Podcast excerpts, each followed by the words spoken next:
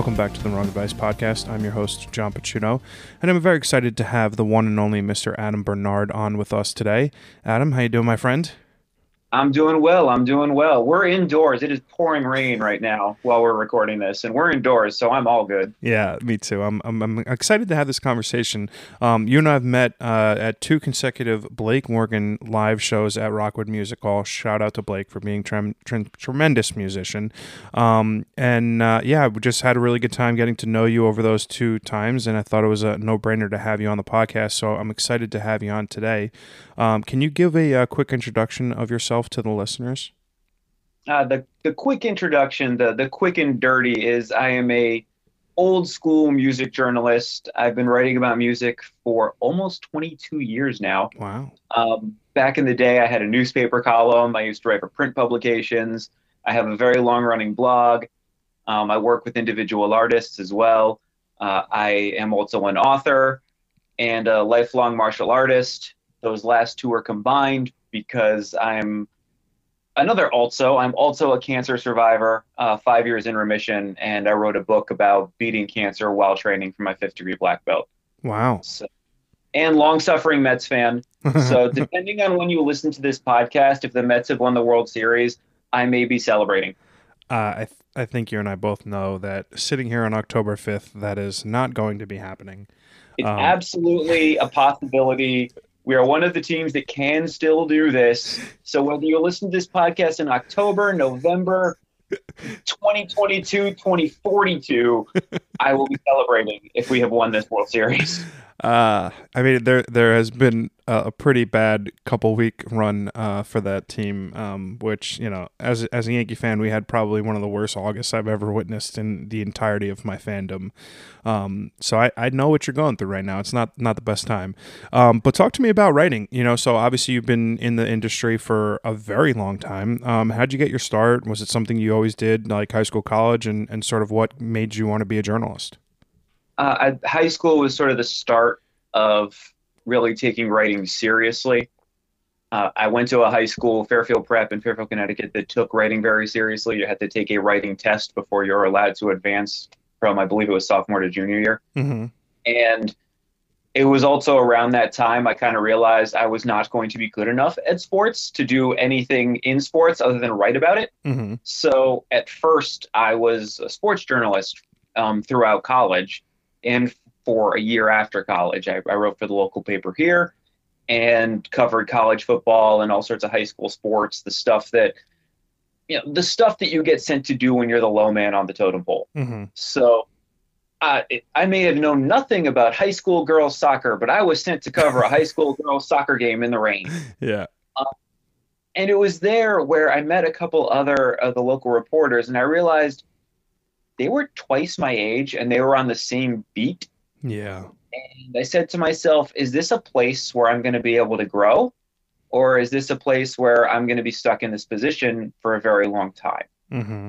So I sort of rack my brain. What are my other loves in life? Music. And at that point, I, I wrote up a couple sort of mock album reviews. This was in the, I don't want to say infancy of the internet, but very early on. We're talking 2000, 2001 um, sent them out to some websites. One of them said, "Hey, we like you. You want to keep doing this?" So I started there, and then I started booking interviews. You know, you get the press release; it has an email address or a phone number back then. Uh, so you contact them and say, "Hey, is so and so available for an interview?" And they said, "Heck yeah, this internet thing's new and cool." so I got a lot of interviews that way. Actually, uh, there are a couple websites that have large archives of my interviews, including my own that's pretty awesome. Uh, it the times have certainly changed quite a bit when it comes to that. Um, how have you sort of gone about creating your um, interview style? Um, I'm I'm enthralled by journalists. I think to some degree, I I uh, you know fashion myself as like the uh, podcasting you know shitty version of like a, good interviewer. Um, I, I I you know, fail to say Joe Rogan because he's just an incredibly polarizing person. But I like the idea of having conversations with people and getting to know them better.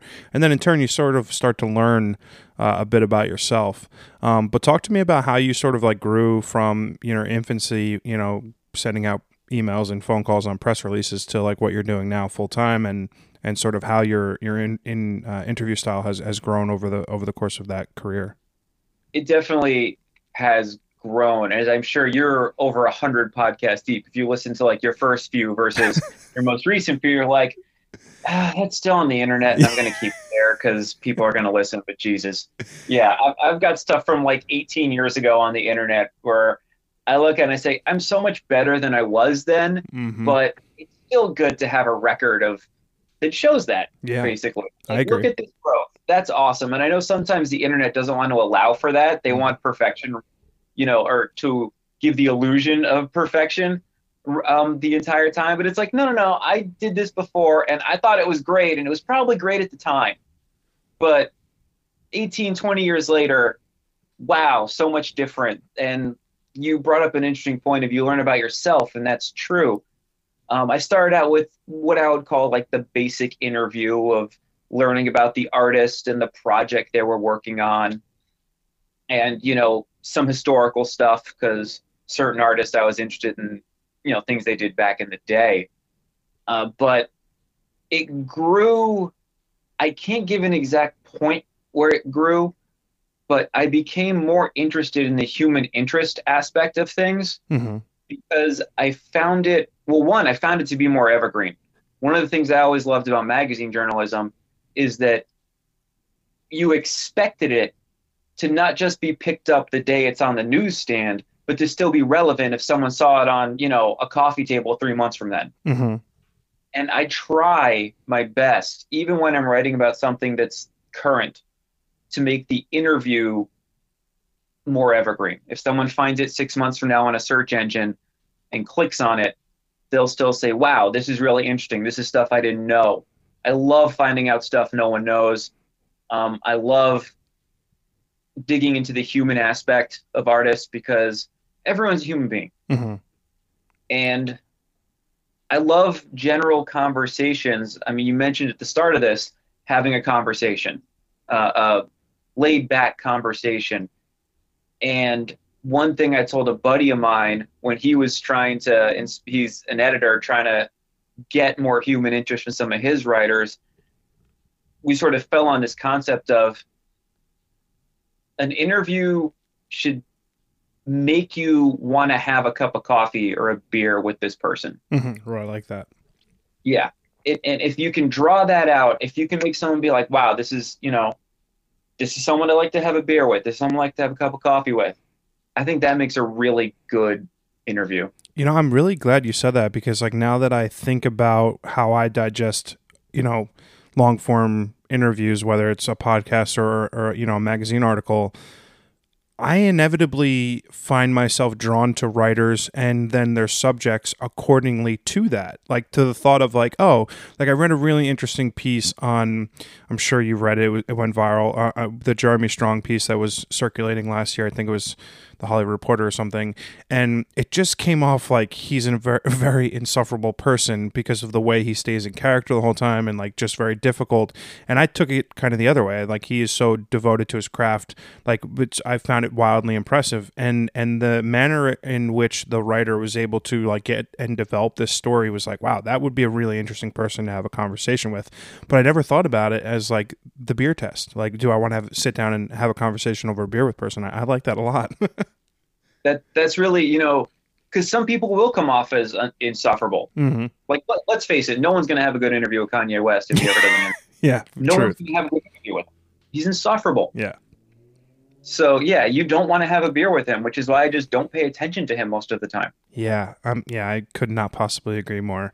I uh, I struggle with there is, or at least there used to be, a significant amount of creative genius that he possessed, um, but I think he is so devoid of who that person was now um, that it will be pretty much impossible for him ever to, you know, I I struggle to say that be normal again, but I think that's ultimately he's just so far uh, you know, beyond ego that it's nothing that's recoverable.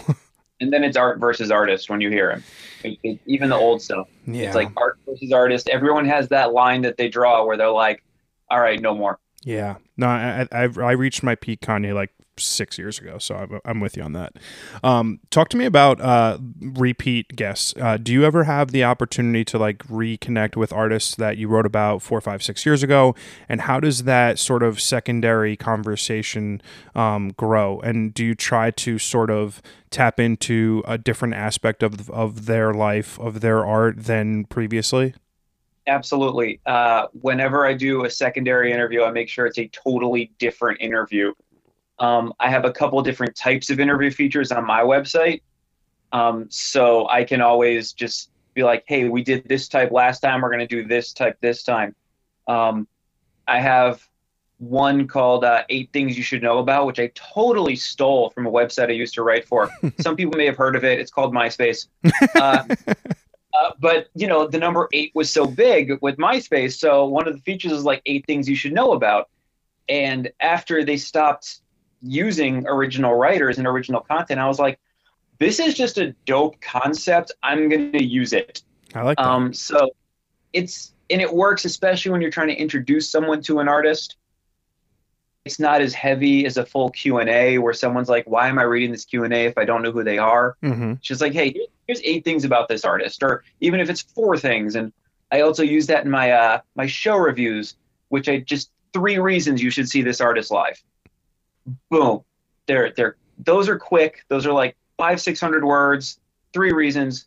Here, go find this great indie band when they're in your town.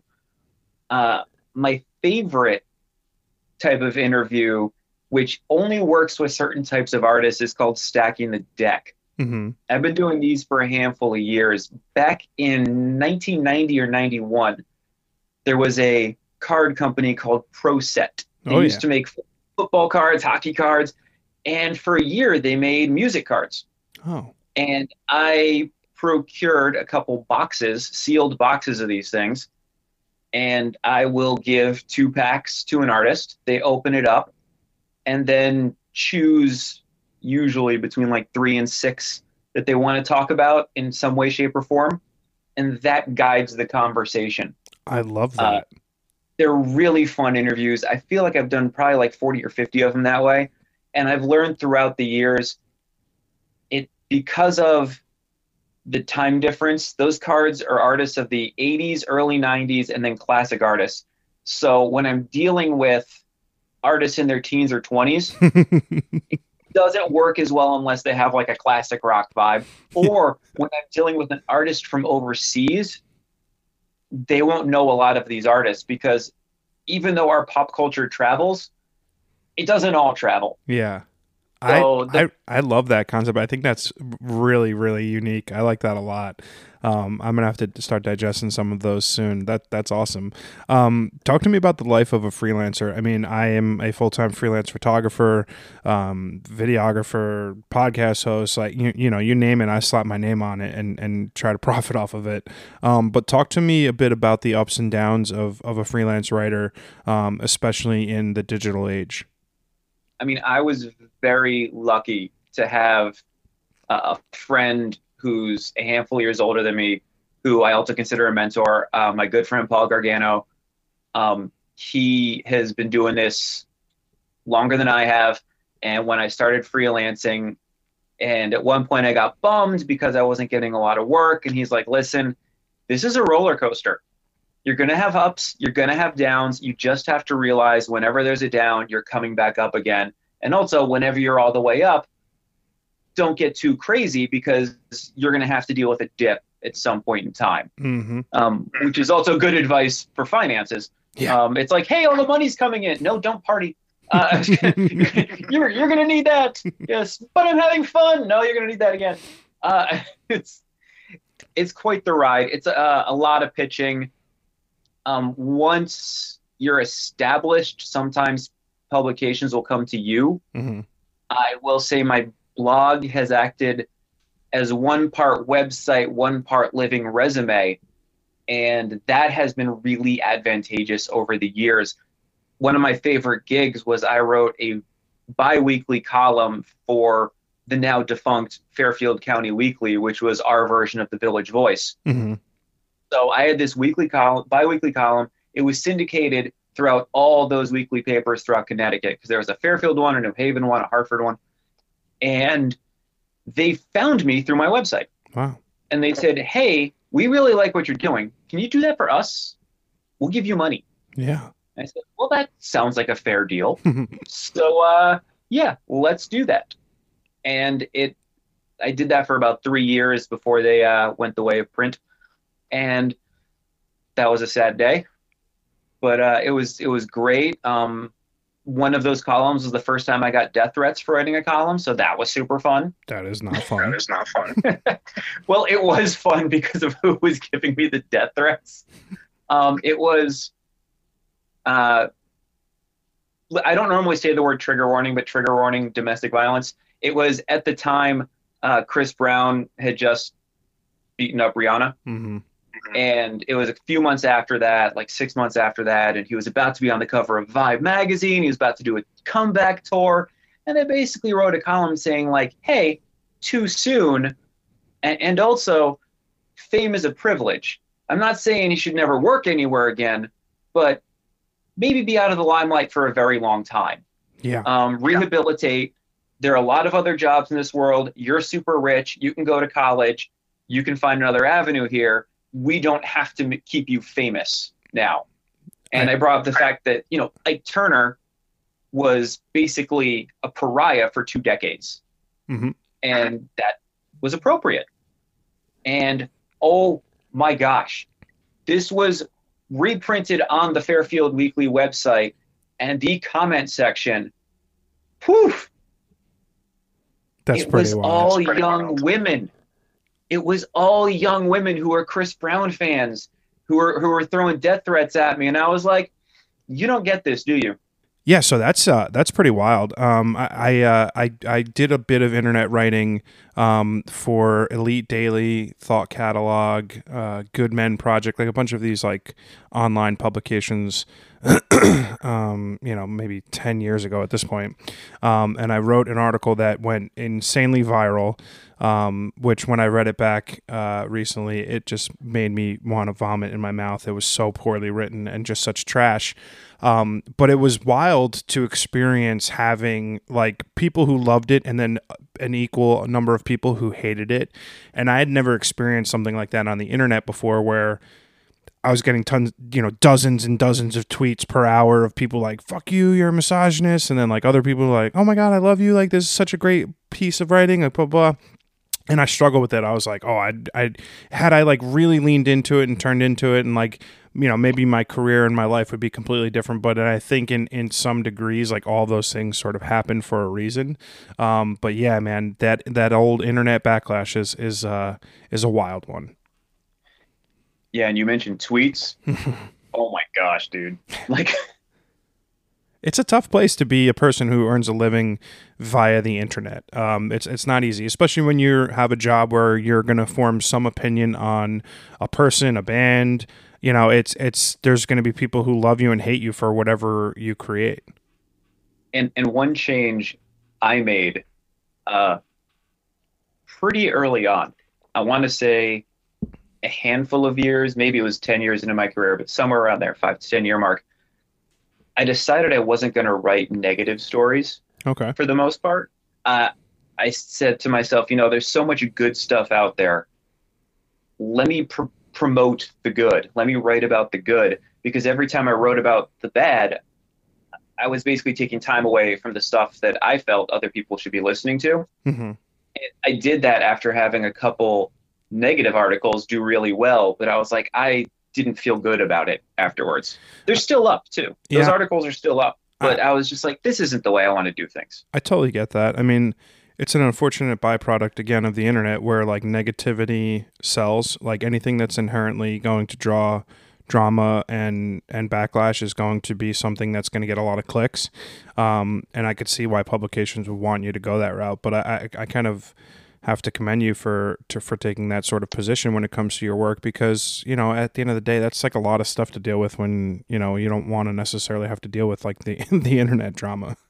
yeah, it's it can get you a lot of clicks, but also those people who are clicking on that and then reacting, they're not coming back. Yeah, never. Nope. I they're not. agree. It's a one-time read. They're not coming back. They're not following you. they're not going to care about the the artist you want people to listen to. And I mean, when we're younger, and even when we're in our like twenties, we do that thing that's terrible when recommending music. When we're like, "You like so and so? They suck. You should listen to this." Who would listen to that after that introduction? After insulting someone's taste Yeah. and telling them what they should listen to? Yeah.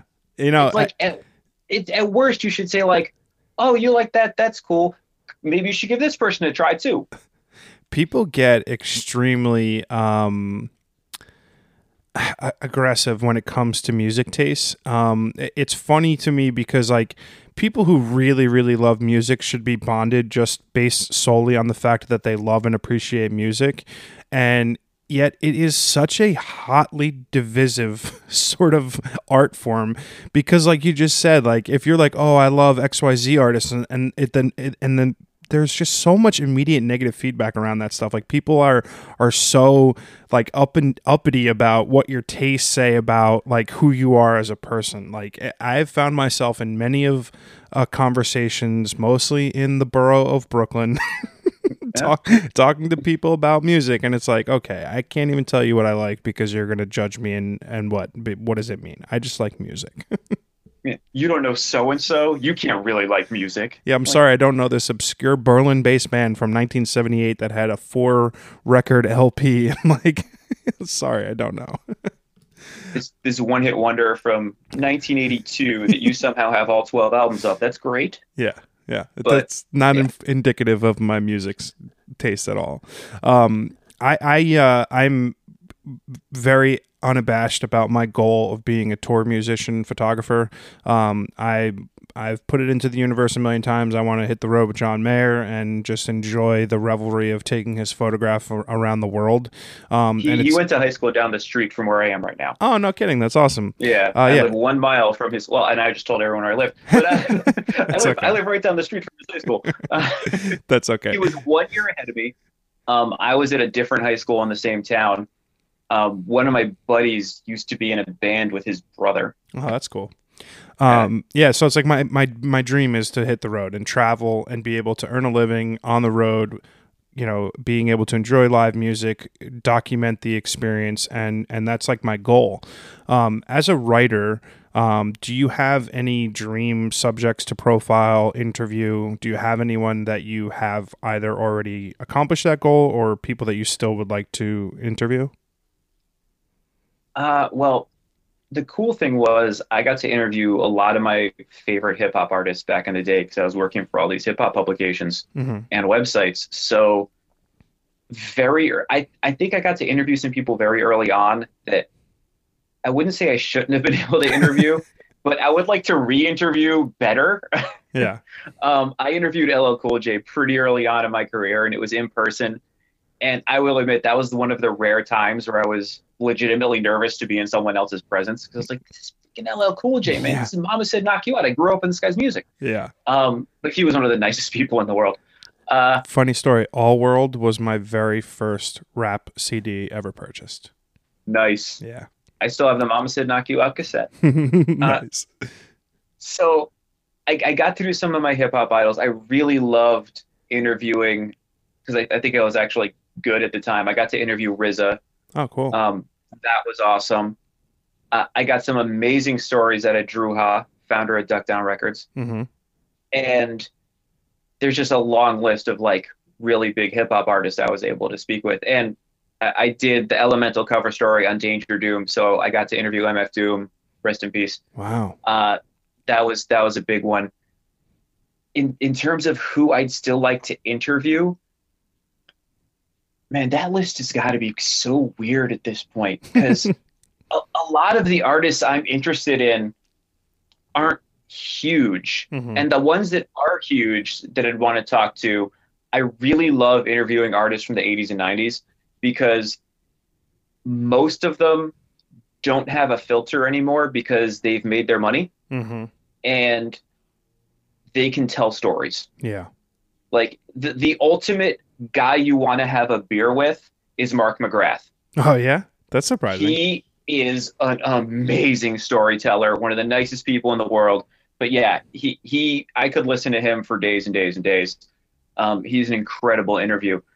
A guy I would love to interview. I grew up on his music. Um, Weird Al, I think, would be a, just such a fun person to speak with. I'm Um, he always seems so down to earth. I'm looking forward to the uh, biopic coming out. It looks very good from a trailer. Yeah, yeah, and he's in full support of it, so that's nice. Uh, it, other artists like you'd have to dial it all the way back to like the '70s, the '60s, some some '80s artists. Um, unfortunately, a lot of my favorite artists from those eras are no longer with us, Yeah. so that makes it tougher. Um, but Ouija boards are pretty impressive nowadays. never know. Nice. You never know. um, I mean, listen, it's it's it's wild when your creative life and your work life are the same thing. Because for me, this is like a new experience, right? I've only been a full time photographer for two years now, so earning an income doing something that I love was nothing that I ever experienced before because I was always working in corporate America. Um, but anytime that even at the the jump of a career, you're you're able to sort of check monumental you know people or experiences off your life bucket list i think that's um, you know very informative of, of who you are as as a as a writer and an and an interviewer. Um, I- just like to point out how impressive it is that you you said that you've been able to do it over the past two years, which are without a doubt the two most difficult years to do anything tour and photography related. so you you managed to to break in at a time when touring didn't even happen, well to be and fair that's I, really impressive. I've only done my first tour last week. I went four four shows in four days, so it's not like I've gone out Mm. anywhere to report yet. Mostly, my music photography takes place in the tri-state area, New York, New Jersey, um, sometimes Philly. Um, but yeah, the uh, the goal is for 2023. You know, I, I've put myself into a position where I've built out the roadmap for where I'm going to be able to start getting booked for stuff. Um, but it took two years. You know, I lost my job during the pandemic, and I I pretty much was in a position where I I needed to figure out something that was gonna make me happy. Like I I was making a lot of money in corporate America, and I was miserable. I was full of anxiety. I was just depressed. Like life wasn't like enjoyable anymore. I wasn't having fun. I wasn't happy. Um, and it, it's one of those weird things where uh, you know life. I am a firm believer of sort of unfolds for you when it's supposed to, and it was just one of those perfect examples of right place, right time, things falling into place, and you know the rest is is history, so to speak. Honestly, that's sort of how I got my start as well because I was writing for like a media planning and buying company. hmm and it was horrible. I, I dreaded going into work. Well, there I had a few friends there who I'm still friends with, but some of my immediate people I had to deal with were awful, hmm and I was finally laid off um, because the boss's granddaughter needed a job. Oh, nice. But I was like, what am I going to do with this unemployment? I'm going to go build a career that I want, That's awesome. and that's how I did it. I was like, I have free money coming to me. Let's consider that payment for all this free work I'm about to do and, and build. I love that. And- I, I I very much did the same thing. Yeah, I love that. I think a lot of people could do that. Um, it's, I don't know if there's fear. I don't know what the deal is, but when someone loses their job, if they have a dream, it's like, okay, you have X amount of weeks to see if you can make that happen. I Why uh, not? I I I'm a big proponent of that. I think the unfortunate byproduct of that is like all of the you know anxiety and depression that goes along with losing your job, let alone the fact that I lost mine during the pandemic. It was Yeah. earth shattering, right? But if you're one of those people that are afforded the opportunity to look inward in life at any point, right? Whether it's you're up for a new job, promotion, career change, whatever it is, like if you can re- like retro, you know, in the moment, understand that this is a monumental moment in your life that you can then make a, a, a categorical shift in your life, then it can be a, a tremendously powerful moment. Um, and I think I just got lucky. Like I was able to recognize the fact that if I went around, you know, went about doing the same thing over and over and over again, I was never going to get anywhere in life. Um, and you know, when when I changed and I and I sort of made this shift from my career perspective, everything started working. Like I'm I'm happier, I'm healthier. Like just life is better, and and I'm I'm I'm immensely grateful for that. Absolutely. Um, I'm curious how your battle with cancer sort of impacted both your work and and and um, personal life because you know as a freelancer i would imagine when you have to take a significant amount of time away from doing your work and getting jobs and getting paid um, to deal with something as serious as cancer that can be extremely stressful. Can you talk to me a little bit about that situation? Well here's the thing. I never missed a deadline and i worked out six days a week.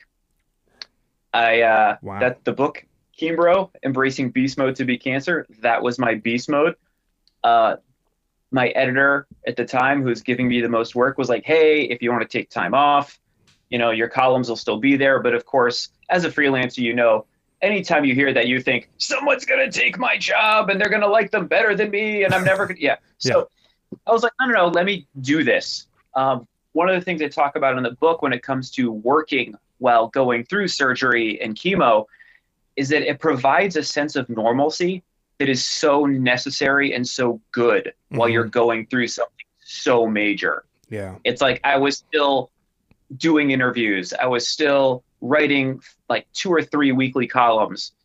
Um, I was still booking things. One of my favorite moments was I, uh, I, I had done an interview with Dia Frampton, who I love. I think just what a gorgeous voice, what a gorgeous person. Uh, and ironically, I think it was about like getting through tough times in life, uh, which I, I'd done the interview before I was diagnosed with cancer, but I was like, wow, this turned out to be oddly prescient. Uh, and I'm a big proponent of getting things in early. If, if it's at the deadline, it's late. Mm-hmm. So my editor had this and she moved it up because someone else had flaked. And I was sitting there in chemo, you know, getting drugs through my arm and everything and I get this email, and she's like, "Oh, by the way, we're moving up your Dia Frampton interview. Um, someone flaked." I go, "That's awesome. By the way, can you tell the person who flaked the kid with chemo just got his stuff on in time? What's wrong with you?" Yeah, fucking like, really. so that it just it provided this great sense of normalcy. Um, my chemo was aggressive mm-hmm. because that's how you deal with testicular cancer. Um, it was surgery, three rounds of chemo, and then another surprise surgery. Super fun. Yeah. Because uh, the cancer had spread. It was awesome. Uh, but my chemo was three rounds uh, of three weeks each. Okay. Five days a week, then one day a week, one day a week. So for the five days a week, I would wake up, have breakfast, fold up my laptop, bring it in, and just you know answer emails, book interviews, do whatever for the you know handful of hours I was there, and then come home, have lunch, go to the gym, um, use whatever energy I had while I still had it, and uh, just kept going with life. My my concept was I'm gonna treat this like an aggravation, mm-hmm. and it, it was, but yeah, still just got through everything. Like I said, never missed a deadline, didn't miss a workout.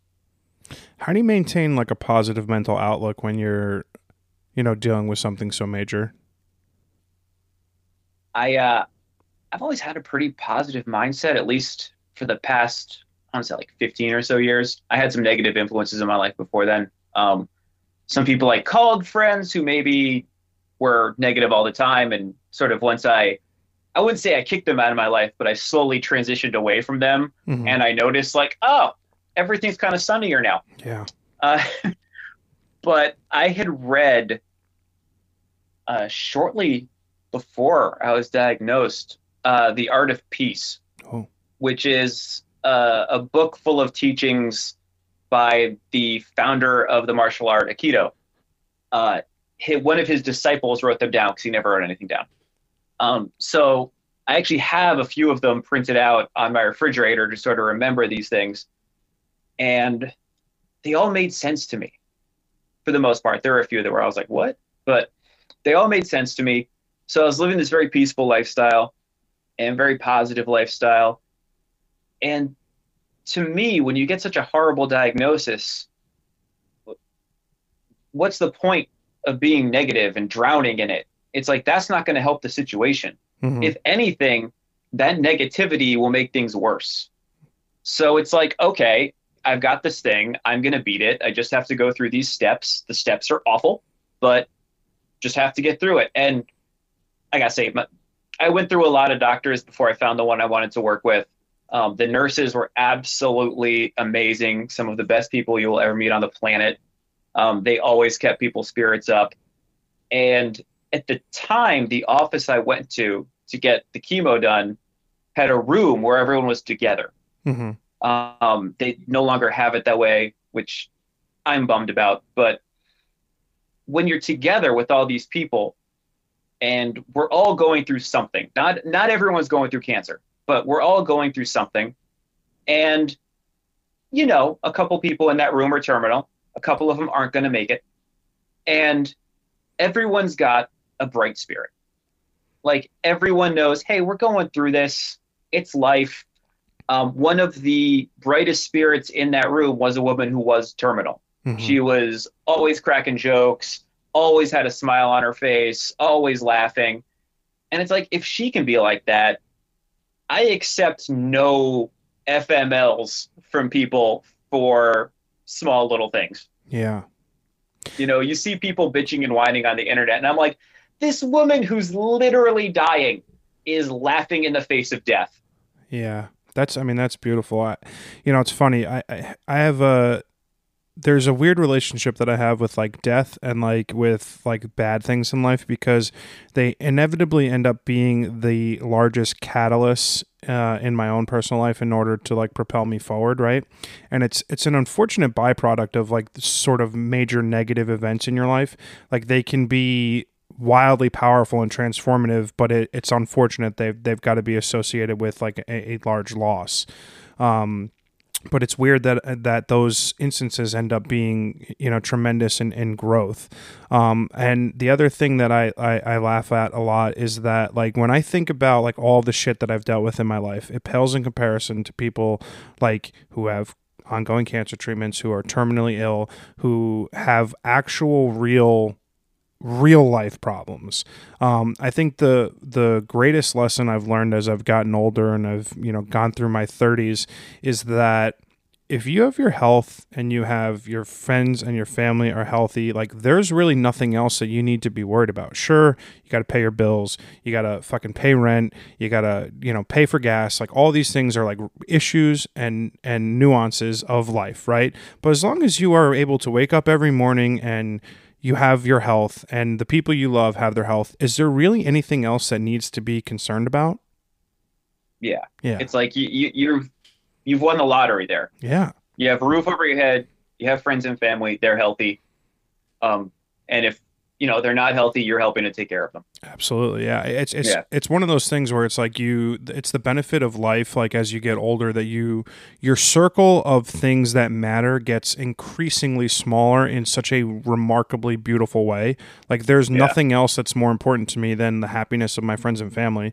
And like also weirdly strangers on the internet like if i see people who are like tweeting like they're super depressed or negative or stuff i dm people all the time like if you need to talk like dm me. My dms are open. Like I, I've I think everyone has been in the position in their life where they are immensely unhappy, feeling alone, and it's the most relatable experience to feel as a human being. And I like to be able to just try to let everyone know that this is something that millions and millions and billions of people go through, and, and you're not alone. And um, yeah, it's it's it's one of those things that you you learn a lot as you get older in life. i'm definitely big on the the keep your head up tweet the the internet hug Yeah, uh, uh, an artist friend I know earlier today tweeted out that she felt like she was being flushed down the toilet. So I just hit her back and go, listen, I got a plunger. We're good. yeah. So I love that. I love she that. appreciated it. It's like, yeah, come on. We all feel that way sometimes. Yeah, you know, So- I, I I think there's we're we're we're getting towards a societal shift where mental health is becoming a more recognizable problem.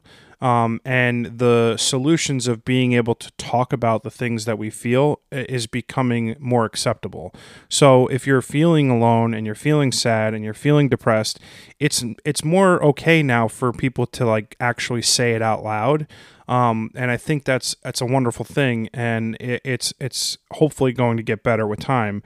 Um, but yeah, I mean, I think the hardest thing is for uh, you know, especially like you know, men. It's so taboo for us to talk about our feelings and talk about how we may or may not be happy or what we're going through, right? Like I'm sure if if I'm you know if you're, if you're sitting in your position, you're diagnosed with testicular cancer. There's like a lot of thoughts in your mind, like oh, I don't want to tell anybody about this. Like this is an immensely private, personal battle. Um, like these, there are things where like you don't have to suffer through experiences like this in life alone. And I'm the I'm best thing I did was tell people about it. yeah The best thing I did was make a Facebook post that told everybody about it. One of the things I am terrible at, and uh, I do not take this advice enough, but I am terrible at asking for help. Yeah I, I'm I'm a guy and I'm an only child, Mhm. so and I'm Gen X, yeah so it's like I am extremely self-reliant. Uh, it's like yes, leave me home alone at 12. I can run the house, but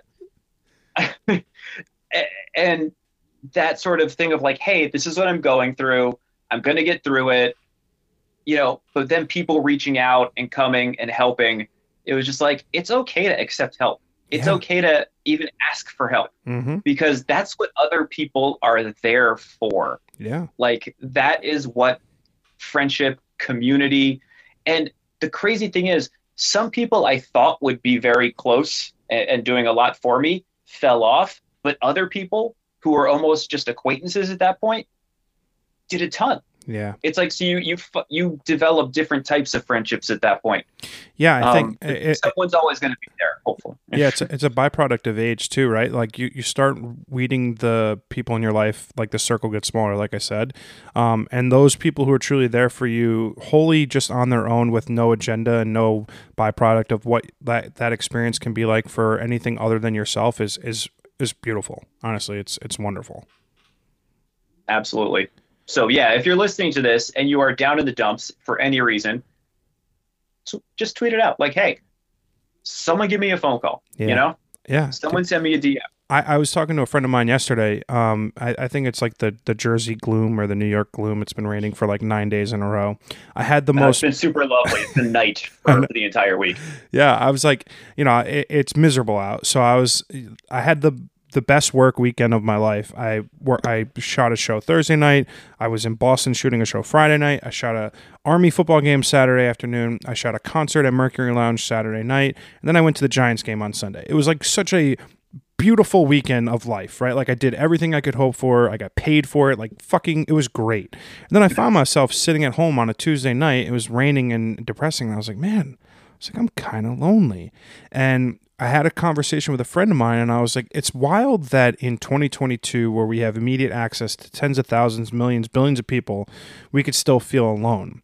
And it's it's just a very normal thing. Like if you're not seeing anyone and you're home and you're alone, it's totally normal to feel that way. And just being able to reach out and have a conversation with someone about that made me feel a lot better. And even though it's shitty out today, I feel a lot better. Yeah, exactly. I mean, phone calls are still really great for lots of things, including being a, a natural upper. Yeah.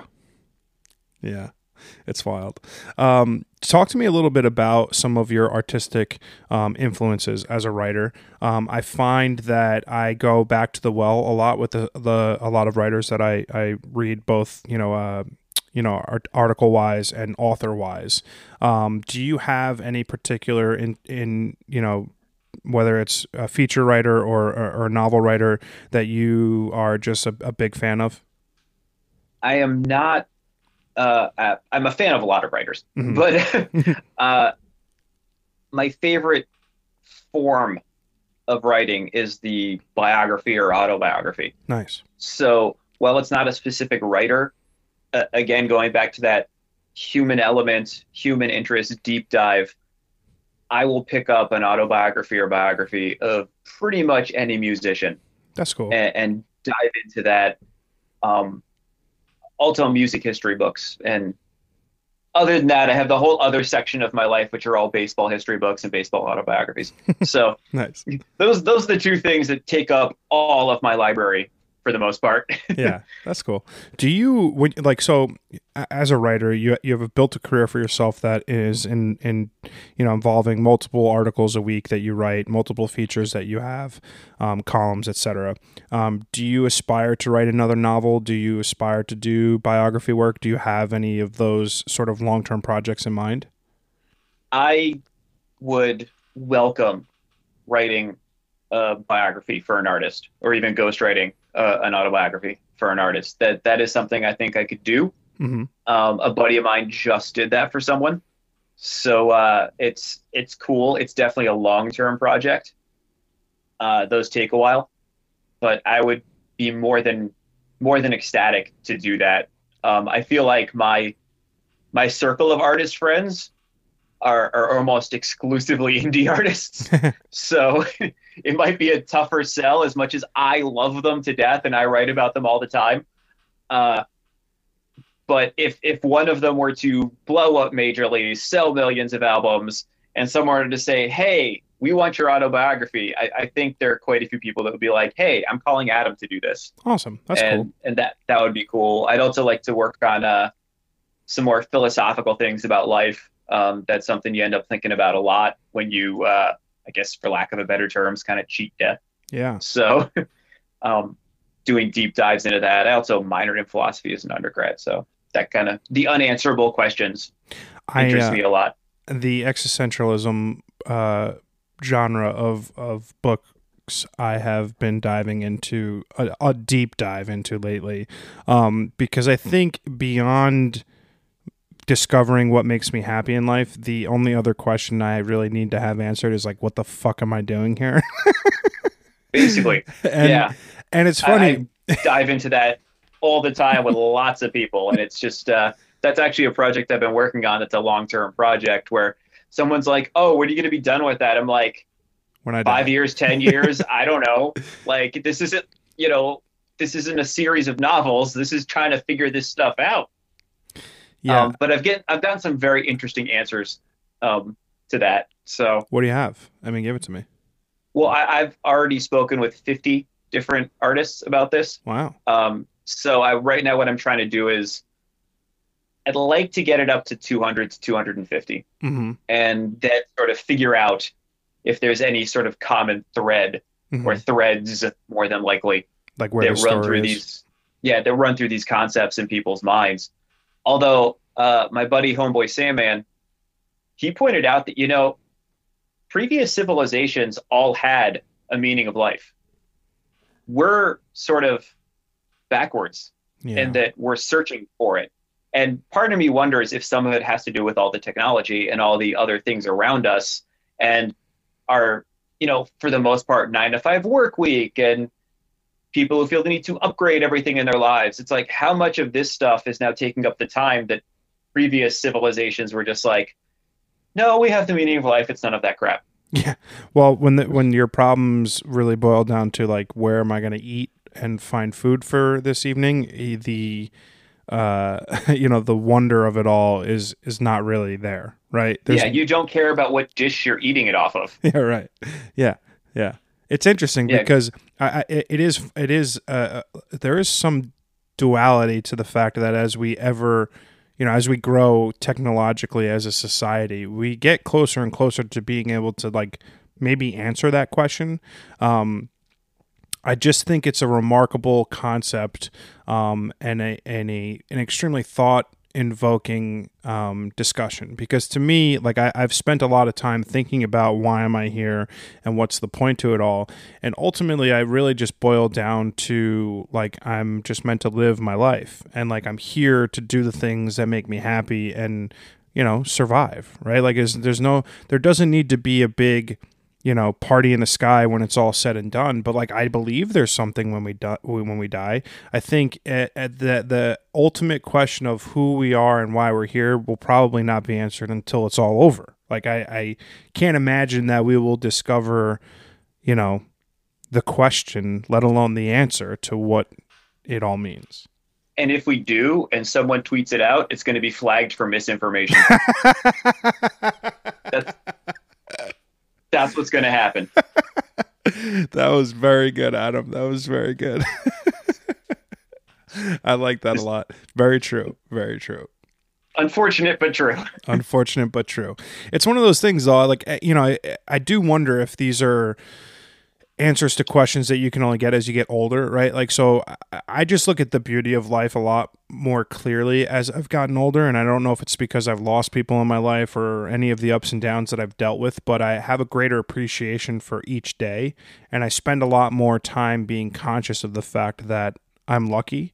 Um, and I think ultimately that comes with time, right? Like when I was 25 and I was fucking around and, and doing dumb shit, I didn't think about life, right? Like I was just living it. Pretty much. Yeah. That is the 20s. That that's all of our 20s. is, you know, you're living life, but you're not actually thinking about anything. Yeah. Let alone the repercussions of your actions. Yeah, I was just going to say that any sort of life repercussions are, are so back of your head that um, that it's never even you know remotely considered um, for sure.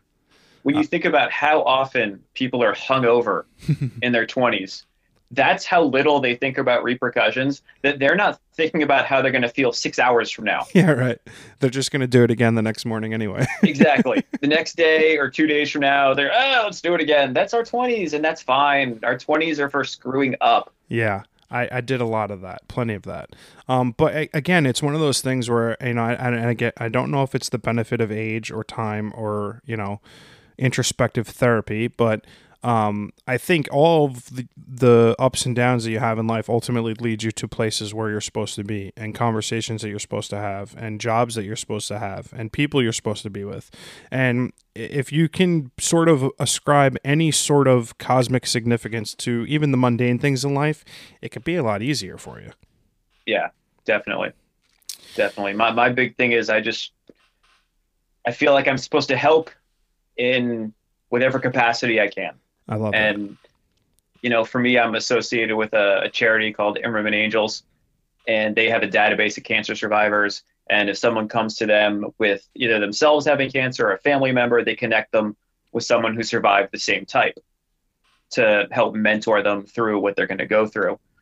And I have, I haven't done it through them actually, but I've done it through Facebook of all things. Uh, uh, an artist's mother hit me up who was going through cancer and was like, "Hey, um, could I talk to you about this?" And I was like, "Absolutely." So I, I helped her um, get through it. And honestly, sometimes, and, and as we were talking about earlier about depression and some of these things, sometimes it's just about listening to somebody. Yeah. And assuring them that like totally normal to feel that way. Mm-hmm. Totally normal. I'm glad you brought that up. It is uh, uh, listening is an incredibly powerful tool. Um, there's like that old joke, like God gave you two ears and one mouth for a reason. So like listen twice as yeah. much as you talk. Um, but yeah, you know, I, I, think therapy is one of the things that have changed my life tremendously. Just being able to talk to someone and have them just hear what I'm saying and not form any sort of opinion or judgment about the things that I'm saying has been huge for my growth as a human being. So if you could just do that for your friends or your family, just think about the impact that you can have on them. It's so often that we feel like we can't talk about stuff. Um, yeah, it's so tremendous. Absolutely. Well, this conversation went way far away from music. I think that's the beauty of these conversations, Adam. Truly, uh, I think that when you look at you know we're two strangers who have met two times in our life, and we're able to spend an hour talking about the the beauty and the simplicity and and the wild ups and downs of life. Um, I think it's very informative on who we are as a species and what we can be, which is hopefully a lot better than we currently are absolutely. And I think we're we're starting to get better. I feel like there's less trolls on the internet, or if they're there, we're not seeing them as much. Yeah, you know, it's it's. I think the the human consciousness has just grown tired of of just negativity. Like you start seeing it in every really really aspect of life, um, and, and you know, fingers crossed we actually get there. You know, it's the news is a scary place, but you know, I do agree. I think we are we're on the cusp of of a of a shift in human consciousness of like the way we go about leading our lives. That's both wildly exciting and terrifying at the same time which normally those things go together. they certainly do. Um, Adam, I am uh, immensely appreciative for you uh, giving me your time today and coming on the podcast. Um, I have a really cheesy line. If you've been on my podcast, you're part of my family. Um, so thank you for coming on. I uh, I thank you so very much and uh, appreciate your time. Uh, I'll be your your Mets fan cousin. You don't talk about to other people. that sounds great, man. Thanks so much. Thank you so much. Take care.